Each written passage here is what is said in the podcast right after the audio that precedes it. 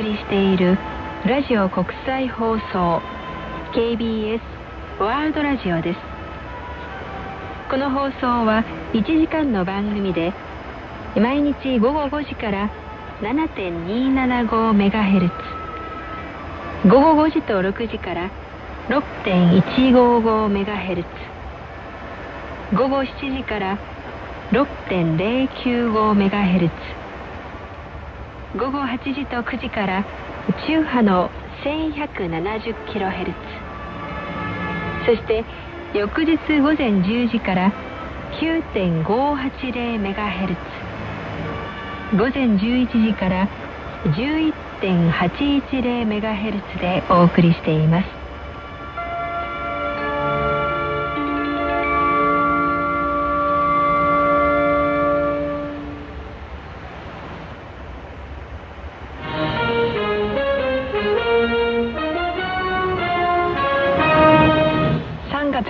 26日土曜日のニュースをお伝えします。まずこの時間の主な項目です。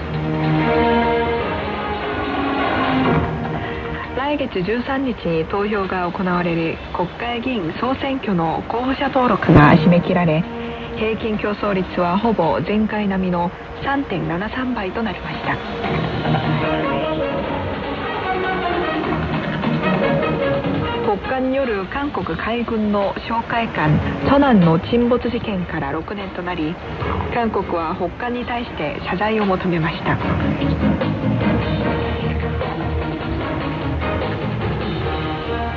韓国の民間団体が北韓に結核治療用の薬品を送り無事届いたことが分かりました。今日はこうしたニュースを中心にお伝えします。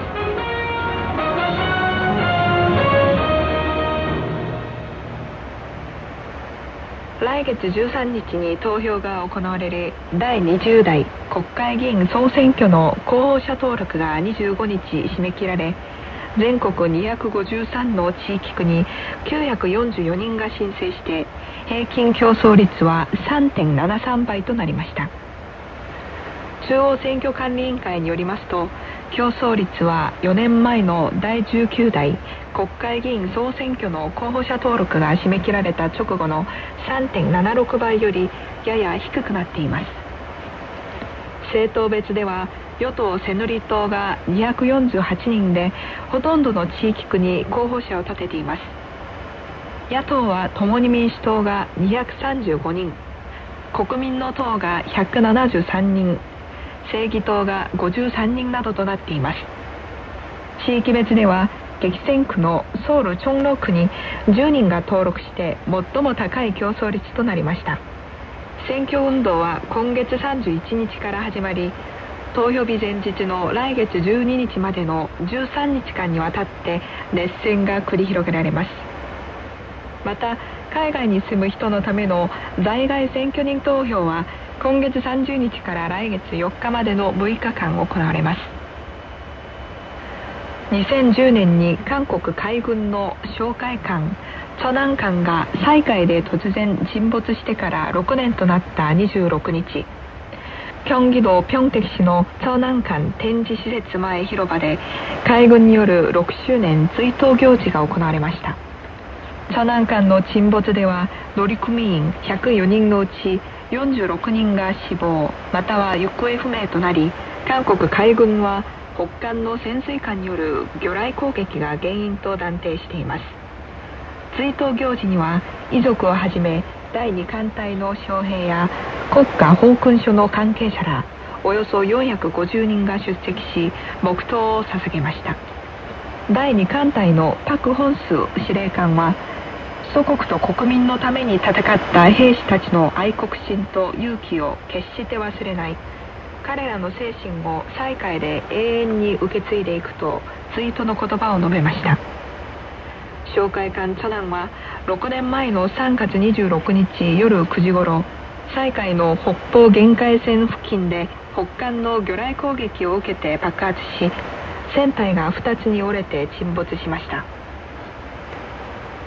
2010年に起きた北韓による韓国哨戒艦ソナン艦沈没事件から26日で6年になるのを前に韓国政府は25日北韓に対して今からでも謝罪し国際社会と協力する姿を見せてほしいと求めました。統一部のチョン・ジュンヒ報道官は25日の定例会見で北韓が長南間沈没事件は韓国による捏造だと主張していることについて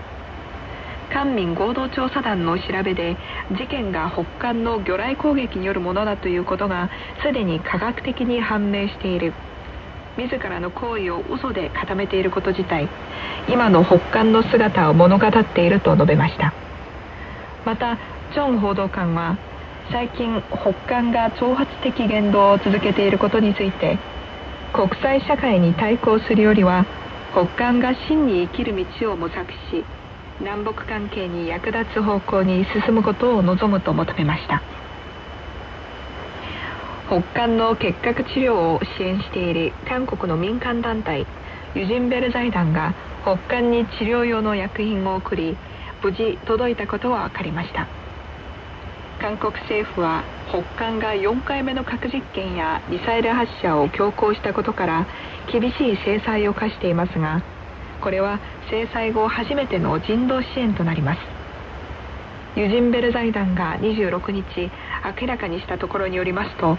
この財団は北韓に対して重症の結核患者1500人分の治療薬を送ることになり韓国政府に承認を求めていました。これに対して韓国政府は人道上の観点からこれを承認し薬品は中国を経てこのほど北韓に届いたことが分かりました。財団はさらに来月19日から5月10日にかけて北韓を訪れ結核患者の治療も援助するとしています。政府の長官時間などは去年大幅に財産を増やしていることが分かりました。政府公職者倫理委員会が25日明らかにしたところによりますと長官時間級の公務員国立大学の総長地方自治体の長など行為の公務員およそ1800人のうち75%の人で財産が増えました。増加幅は前の年と比べて5500万ウォンで持っている財産の平均は13億3100万ウォンでした。財産が増えた要因は親からの不動産相続給料の貯蓄所有している不動産の値上がりなどでした。サッカーの韓国代表チームは25日キョンギドイチョン総合運動場で行われたアルジェリアとの強化試合で2対0で勝ちました。この試合韓国は前半3分コン・チャゴンが先制ゴールを決め前半30分にもムン・チャンジンが追加ゴールを加えて前半を2対0で折り返しました。後半も安定した守りに集中してゴールを許さず結局2対0でアルジェリアを破りました。韓国は今年1月にカタールで行われたサッカー男子のリオデジャネイロオリンピックアジア最終予選で準優勝してオリンピックへの出場を決めています。今回同じくオリンピックへの出場を決めているアフリカの強豪アルジェリアを相手に失点をせず実力を証明しました韓国は週明けの28日にもアルジェリアと2回目の強化試合に臨みます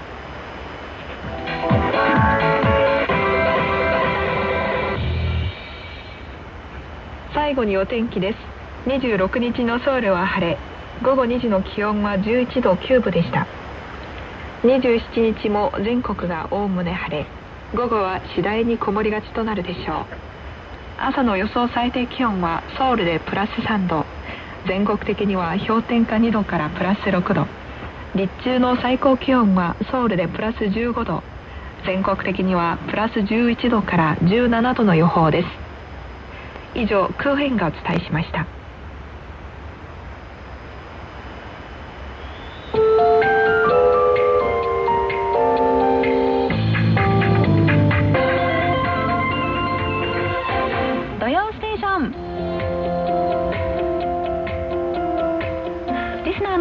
曲とともに気になるとっておきの韓国を紹介するソウル発情報番組「土曜ステーション」進行役はマロンこと浅田恵美です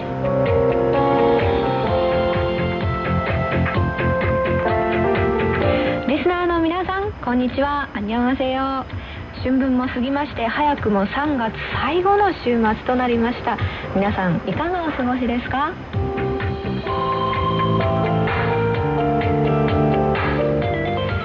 といえばコスメ化粧品を連想する方もいらっしゃると思いますが最近アジアに続きアメリカでも韓国コスメブームが起こっているそうなんです。韓国コスメのアメリカへの輸出率昨年に比べ72%も増加しているそうなんですね。ニューヨークにある化粧品売り場では韓国コスメの専用コーナーが作られましてマスクパックをはじめ目的別段階別に分けられた基礎化粧品とか BB クリームやクッションファンデーションなど韓国コスメ独特の商品がアメリカの人たちの心を掴んでいるそうなんです。韓国人女性のスキンケアについてまとめられた書籍も話題になっているそうですよ。あの韓国コスメデザインも可愛いですしたくさんの種類があって見るだけでウキウキしますけれどもこの気持ちは全世界の女子共通なのかもしれませんね。それでは今日も番組スタートいたしましょう。最後までお付き合いください。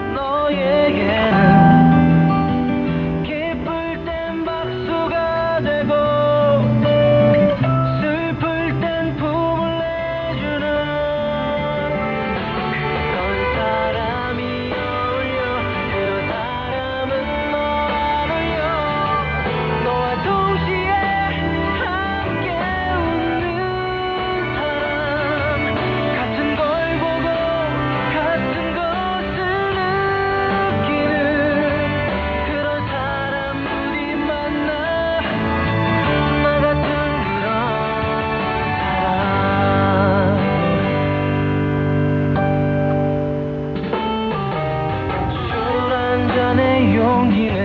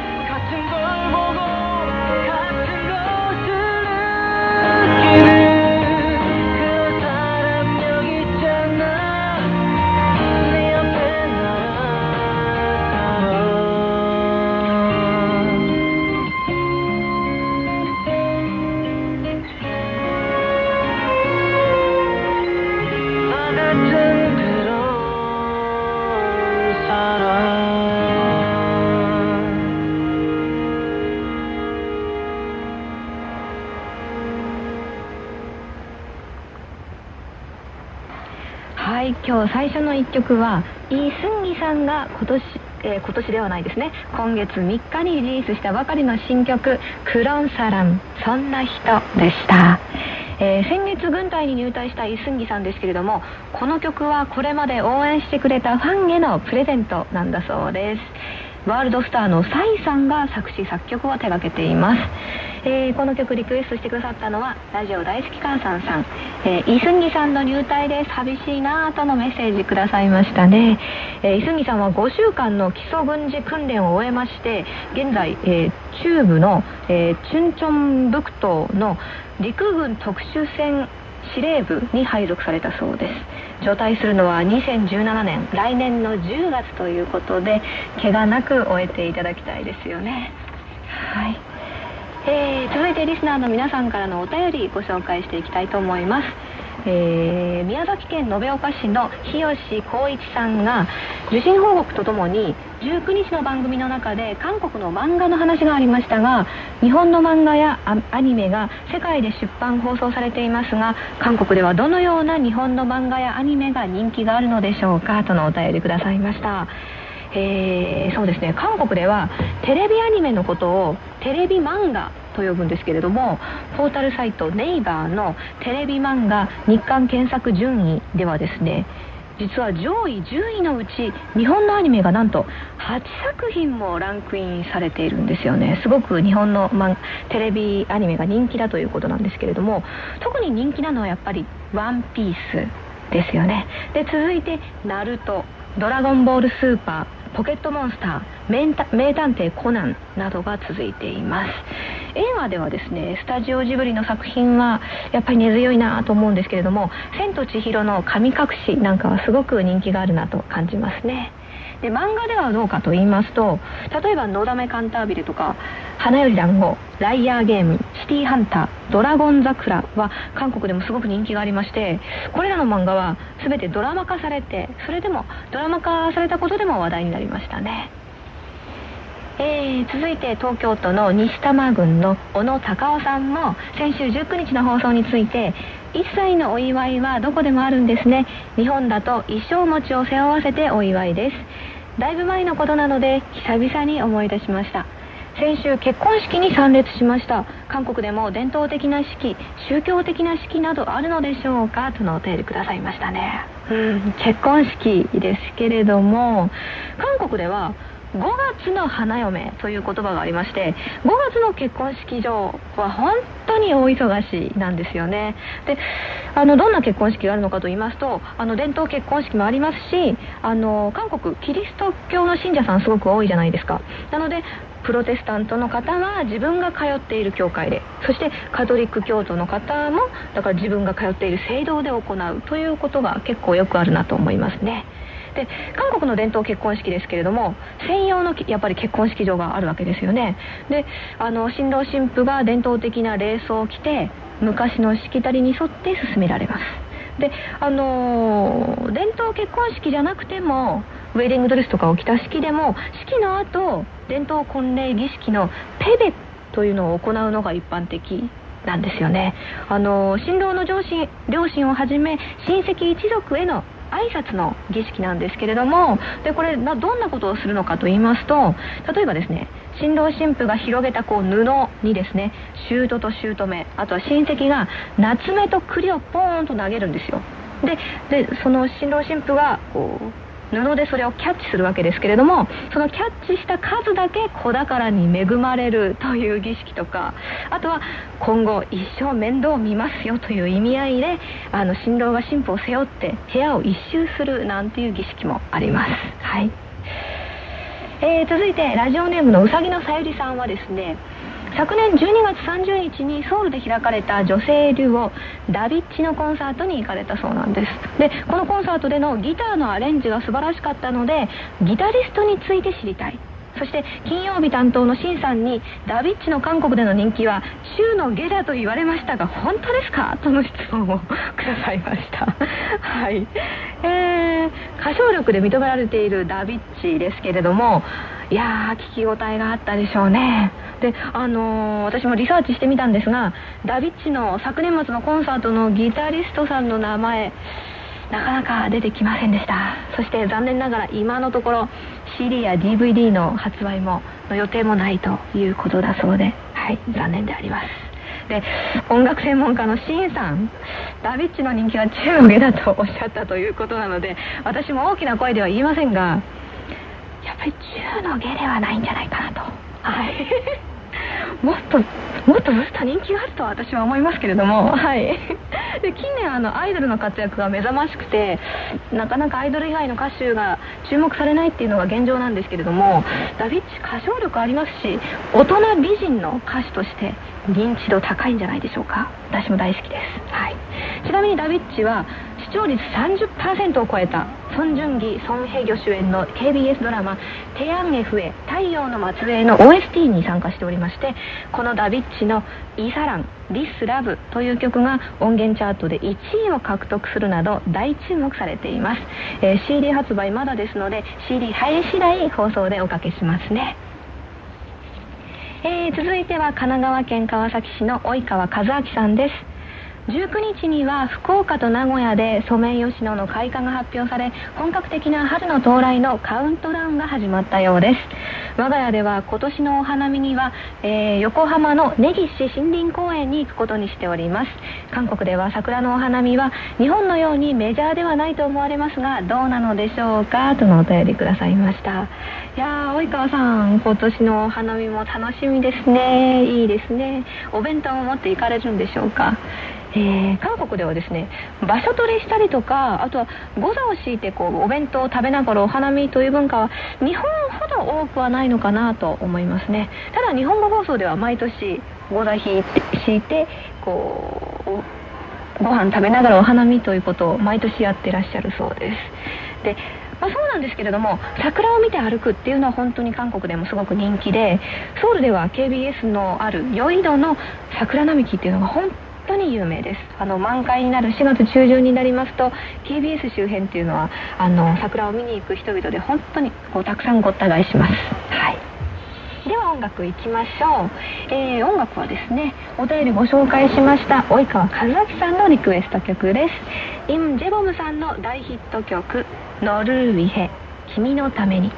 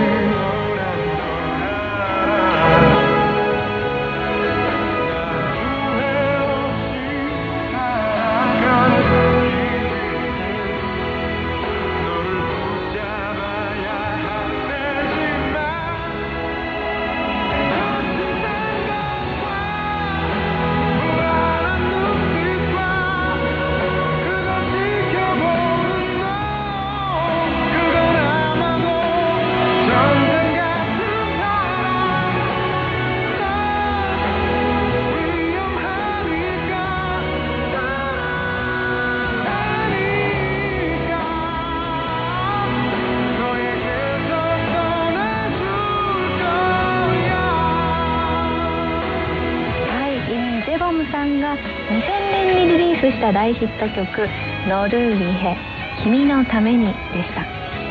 君を愛しているからこそ君の元から離れるよという歌詞の切なすぎるバラードとなっています、えー、この同じ年に公開されたユジデさんとキム・ハヌルさん主演の映画「トンガン」同感。これ日本では「Remember Me」というタイトルで、えーと、DVD 化されたみたいですけれどもこちらの映画の OST としても人気を集めました。若い男女が無線機を通じ時空を超えてつながるというラブストーリーです。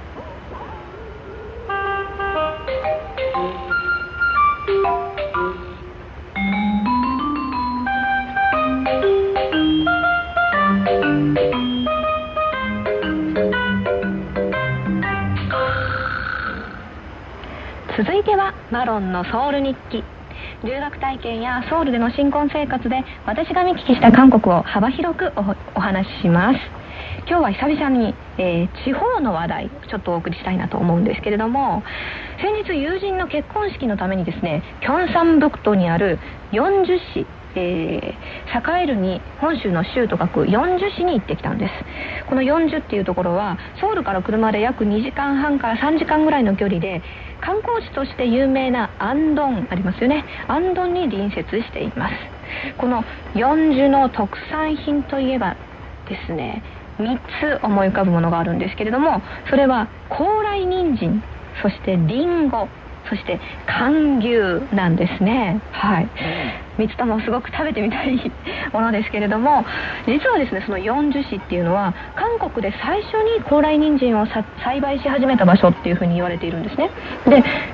時代からあの天然の高麗人参の代表的な産地として知られていたそうです。であのー、それで中でも有名なのは四樹市のプンギという地区にあるプンギっていうのはあの豊かなあの基本の木って書くプンギなんですけれどもプンギという地区にあるプンギ高麗人参という高麗人参なんですね。でこれはサポニンという成分あの血圧安定とか疲労回復効果があるサポニンという成分が多く含まれて品質がいいことで世界的にも知られていて毎年収穫の時期である10月になると高麗人参祭りなんていうお祭りも開かれているそうです。でこの40日ってすっごいびっくりしたことが一つあったんですけれどもあのやっぱりね寒牛ということでお肉屋さんに行ったんですよね。行ったところあのメニューに高麗人参天ぷらというものが書いてありましてギョギョと思いましてこれ頼まずにはいられないじゃないですかね。で頼んだところ20センチくらいのすごい大きな天ぷらがこう大皿に盛られて出てきたんですね。でこれ蜂蜜をつけて食べるんだそうなんですよ。であのー、食べた見たんですけれども高麗人参独特のかすかな苦みと蜂蜜の甘みっていうのがマッチしてですね本当に美味しかったんです。はい。でソウルから一緒に行った韓国人の友達もこれ初めて見たよって初めて食べたよとか言いながらはい。すごい興奮していたんですけれどもあの40が地元の人々にとってはこれ別に日常的に食べますけどねなんてすごい全然珍しくないですけどねとか言っていたんですがはい羨ましいですね。価格もお手頃なのでみんなでバイバイとたくさんいただきました。で40あの高麗人参天ぷらだけではなくて高麗人参入りのマンドゥ餃子とか餃子スープあとは高麗人参を使ったビールもはい、作られているそうなんですね。でその他生の高麗人参っていうのは1万ウォンだから約1000円ぐらいでもかなりの量が買えるので観光客の間ではお土産として人気なんだそうですよ。はい。なので本当に今回の旅美味しいもの珍しいものをたくさん食べて大満足の旅でした。はい。皆さん40おすすめしますよ。というわけでマロンのソウル日記。今日は40の特産品高麗人参についてお話ししました。こ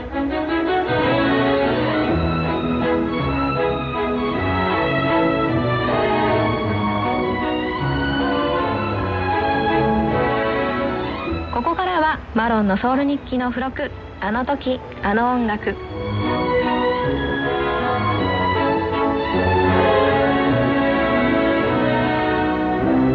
今月と来月のテーマは出会い。5回目となる今日は男性歌手イ・サンウさんの一曲です。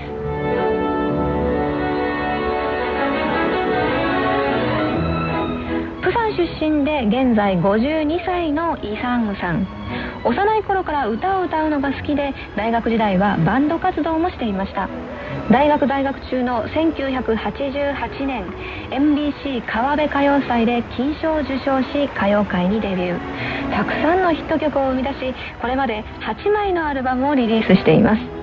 作詞作曲のほか映画やバラエティ番組ラジオミュージカルなどさまざまな分野で活躍。現在はボーカルアカデミーの経営など実業家として活躍しています。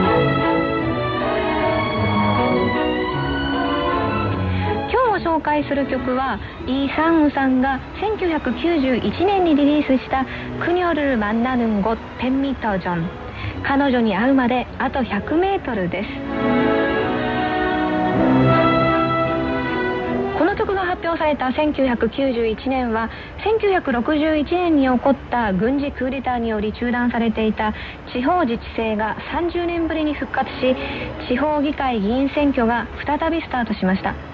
また韓国と北韓が国際連合 UN に加盟しました。その他現在ヨイドにある KBS ホールのオープンや SBS ラジオテレビ局の開局もこの年でした。日本で開かれた第44回世界卓球選手権大会では韓国と北韓が南北分断以後初めて統一チームコリアを結成し女子団体で劇的な優勝を飾りました。この出来事は2012年に公開された映画「コリア」で描かれており日本では「花奇跡の46日」というタイトルで2013年に公開されましたそれではお聴きいただきましょう이 상우산대 그녀를 만나는 곳 100m 전 간호조 또 아우마대 아또 100m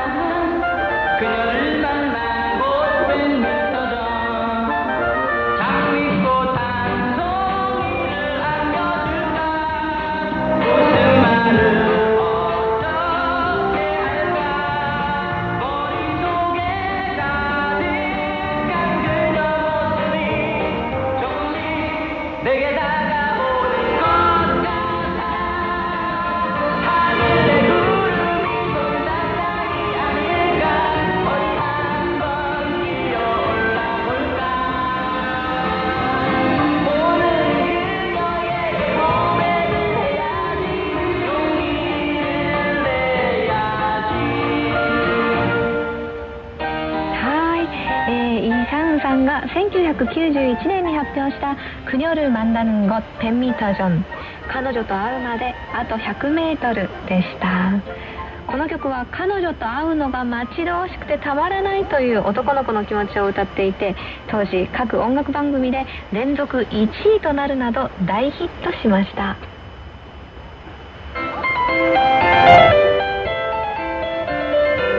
さあ続いてのコーナーは。とっておき韓国ノート今さら聞けない韓国入門。ソウル滞在13年目の韓国社会ウォッチャー本育大学経営学部助教授の尾形義弘さんが韓国社会のどんな疑問にもお答えします。大田先生今週もよろしくお願いします、はい、よろしくお願いします。はい。ではご質問をご紹介したいと思います。はい、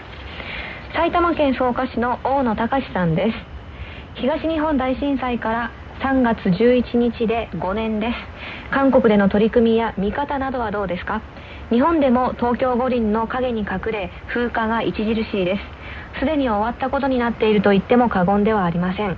先日もソウルで東日本大震災の復興 PR イベントがドタキャンになったと聞きました。とのお便りです。はい、えー、そうですね。まだあの5年経ちましたけれども、えー、避難生活を強いられている方々たくさんいらっしゃる、うん、え。ー、ということで、えー、あのまあ、2011年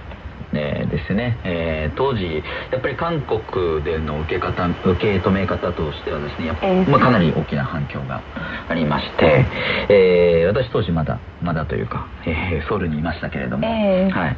えーまあ、地震を経験したことのない人が韓国の方はね、えー、まだやっぱり多いのでそれに対する恐怖心なんかは、うん、あかなりあると思いあったと思います、はい、あのよくね地震のある国によく住めますねなんていうことを言われたり、えー、しましたけれども、はい、あの韓国の方で、えー、当時まあ留学生としてか日本に住んでらっしゃる、えー、学生さんたちとかは、えー、やっぱり家族が心配して帰国を進める、られて、あの韓国から韓国に戻ってくるような、えー、そういうケースも結構あったみたいですね。はい、はい、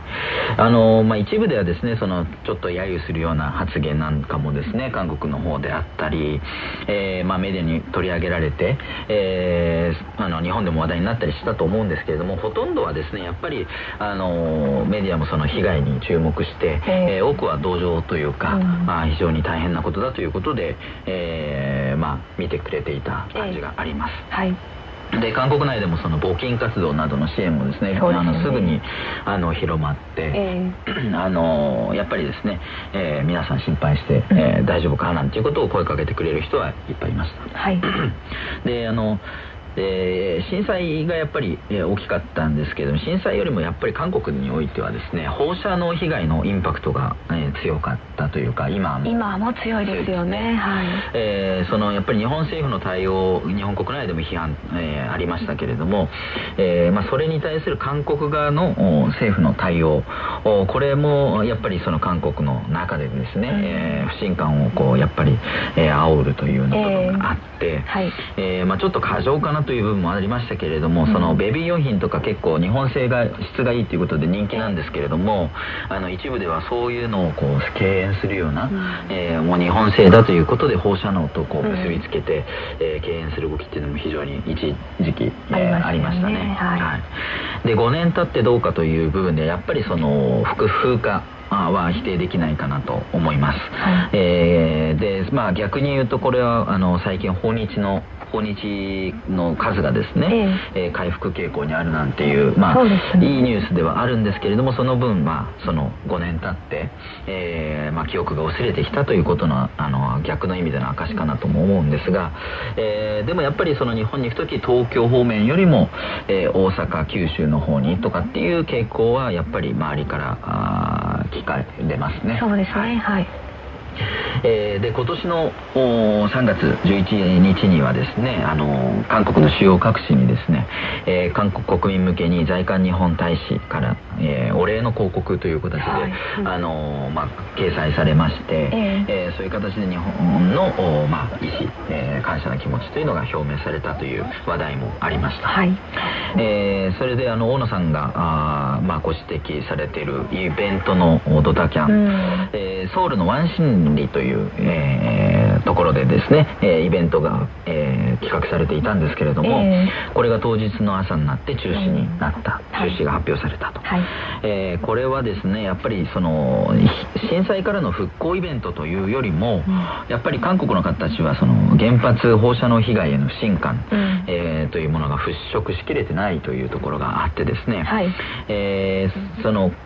まあ、イベントでですねお菓子を、えー、配ると、はい。えー、福島からのお菓子を配るというようなことが、うん、あ情報がやっぱり子どもたちが食べるものに、えー、というちょっと、うん、まあ、敏感に反応したところがあるんですね、はい、えー、なのでこう震災復興イベントに対するこうアンチという感じではなくてやっぱりその、えー、放射能、えーえー、っていうことに対するこう恐恐怖感というのが大きかったのかなと、えー、ね。えー、まあ、日本でその被災地のものを食べて応援するなんていうこともたまにあったりしますけれども、はい、えー、やっぱりこの辺はちょっと韓国では分かりづらい感覚なのかなと思います。でこのワンシンリというところでのイベントの中止を求めたのは、えー、まあ日本では一部こう反日とかっていうように捉えられることもあるかもしれないんですけれども、ええ。ー、環境運動をやってる団体でですね、はい、まあ、日頃からその環境問題に取り組んでる団体がえー、やっぱり環境問題の中にですね、えー、韓国の原発政策への批判というのも日常的にあるんですね、はい、でこのまあ、一環でですね、えー、日本のその、えまだ収束していない、え原発被害、うん、えのまあ恐れのある放射能汚染の恐れのあるお菓子というふうにか、考えてですね子どもたちへの影響を黙ってはいられないとい。う形でその、まあ、批判が湧き起こったえー、というところなんですね、はい、えー、やっぱりその、まあ、直接被害を受けた日本現地の、えー、と韓国の温度差っていうのは当然、えー、あるのかなというふうには思うんですけれども、ね。はい、まあ、やっぱり日本で震災からの復興というのが強調されますよね、えーまあ、当然その日本国内でも被災地の方とそれ以外の方との、まあ、温度差っていうのもきっとあってですね、えー、一部では、まあ、それを、えー、が取り上げられたりもしますけれども、うん、あの韓国ではやっぱりその復興とか震災とかっていうところよりもですね、えー、原発放射能被害、うん、えー、というところにこうやっぱり関心が強くて、えー、韓国内でもやっぱり原発がたくさんありますいくつかありますから、えー、それに対する不安とか、うん、えー、というのがあ一部では消えていなくてですね。そそれと結びつけてまあやっぱり今回のイベント、えー、キャンセルということにつながったのかなと、えー、思います。はいはい、えー、今週は東日本大震災に対する韓国の見方についてお話ししていただきました、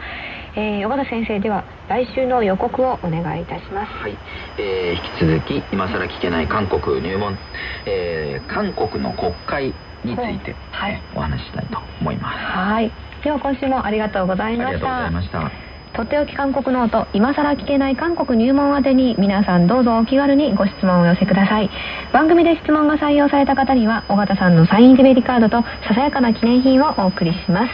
今週は質問を送ってくださいました大野隆さんにお送りします。では音楽いきましょう。青森県南津軽郡の小野茂さんが倉本祐樹さんのピアノ曲また聴かせてください。韓国ドラマ「冬のそなた」「春のワルツ」「夏の香り」「秋の童話」でよく耳にしました。哀愁切なさ胸キュンな場面思い出しますとのお便りくださいました。では早速聴いていただきましょう。ゆき倉本の名前で韓国で人気のピアニスト倉本祐樹さんでセカンドロマンス。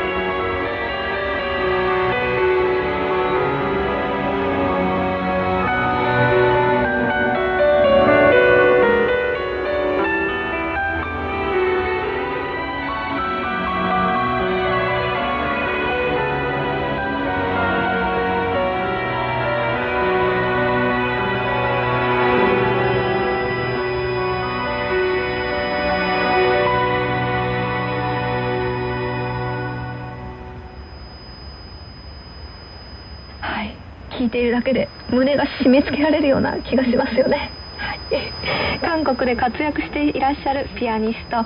倉本裕樹さんの「セカンドロマンス」でした。この曲は2003年に KBS で放送されたドラマ「夏の香り」の OST としても知られています。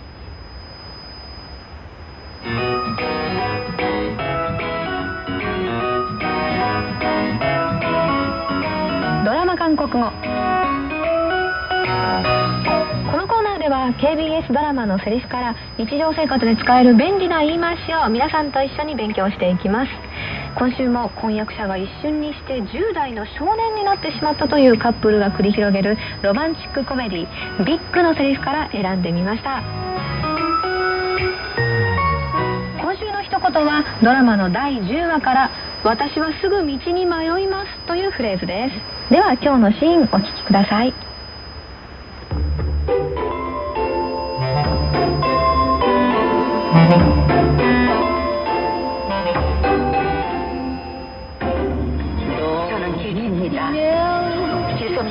만나러 가던 길에 지금 같은 내비게이션만 있었어도 똑바로 잘 찾아갔을 텐데.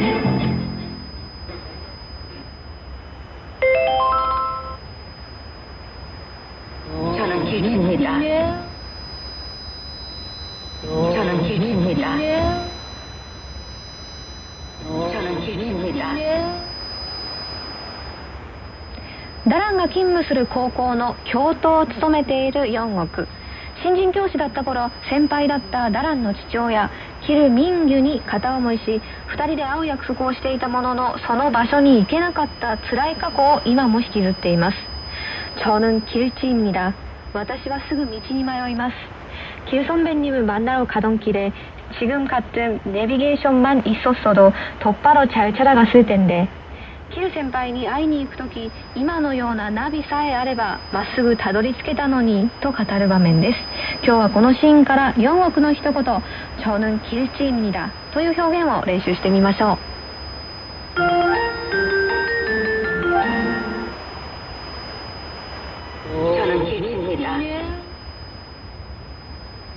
今週の一言は「私はすぐ道に迷います」という表現「저는길치입니다」です えー、超年っていうのは私はとか私はという意味ですよね。でイムニダーっていうのは何々ですという意味です。で今日のポイントはですねキルチという表現なんですが道という意味のキルあとは知恵が足りないとか愚かだという意味の漢字知日本ではこう音痴の知というのが常用漢字ですけれどもその2つを合わせた「キルチ」という単語はすぐ道に迷う人とか方向音痴という意味になるんです。でこの「地」がつくあの表現っていうのは他にも結構ありまして例えば音に「地」と書く「うんち」というのは文字通り音痴という意味になりますし体に「地」と書く「もんち」というのはダンスがうまく踊れない人という意味になります。では実際に使い方を練習してみましょう。会社の社員旅行で企画を担当した新人社員が地図を広げて右往左往していますどうしたのと聞いたところ新入社員がこの一言長男9チームにだ私は方向音痴なんですカラオケでダンス曲が始まるとみんなステージに出て踊り出しました一緒に出ようと誘う先輩にこの一言長男몸칩니다私はダンスが下手なんです 저는 길입니다. 저는 길입니다. 저는 길입니다.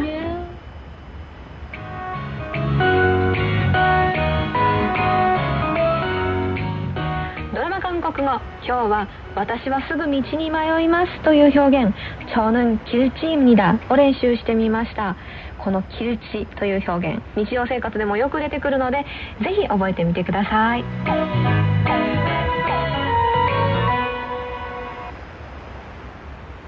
続いてはお誕生日コーナーです。日本語放送のお誕生日係シンシルさんお願いします。はい。3月26日土曜日今日お誕生日を迎えられた方々です。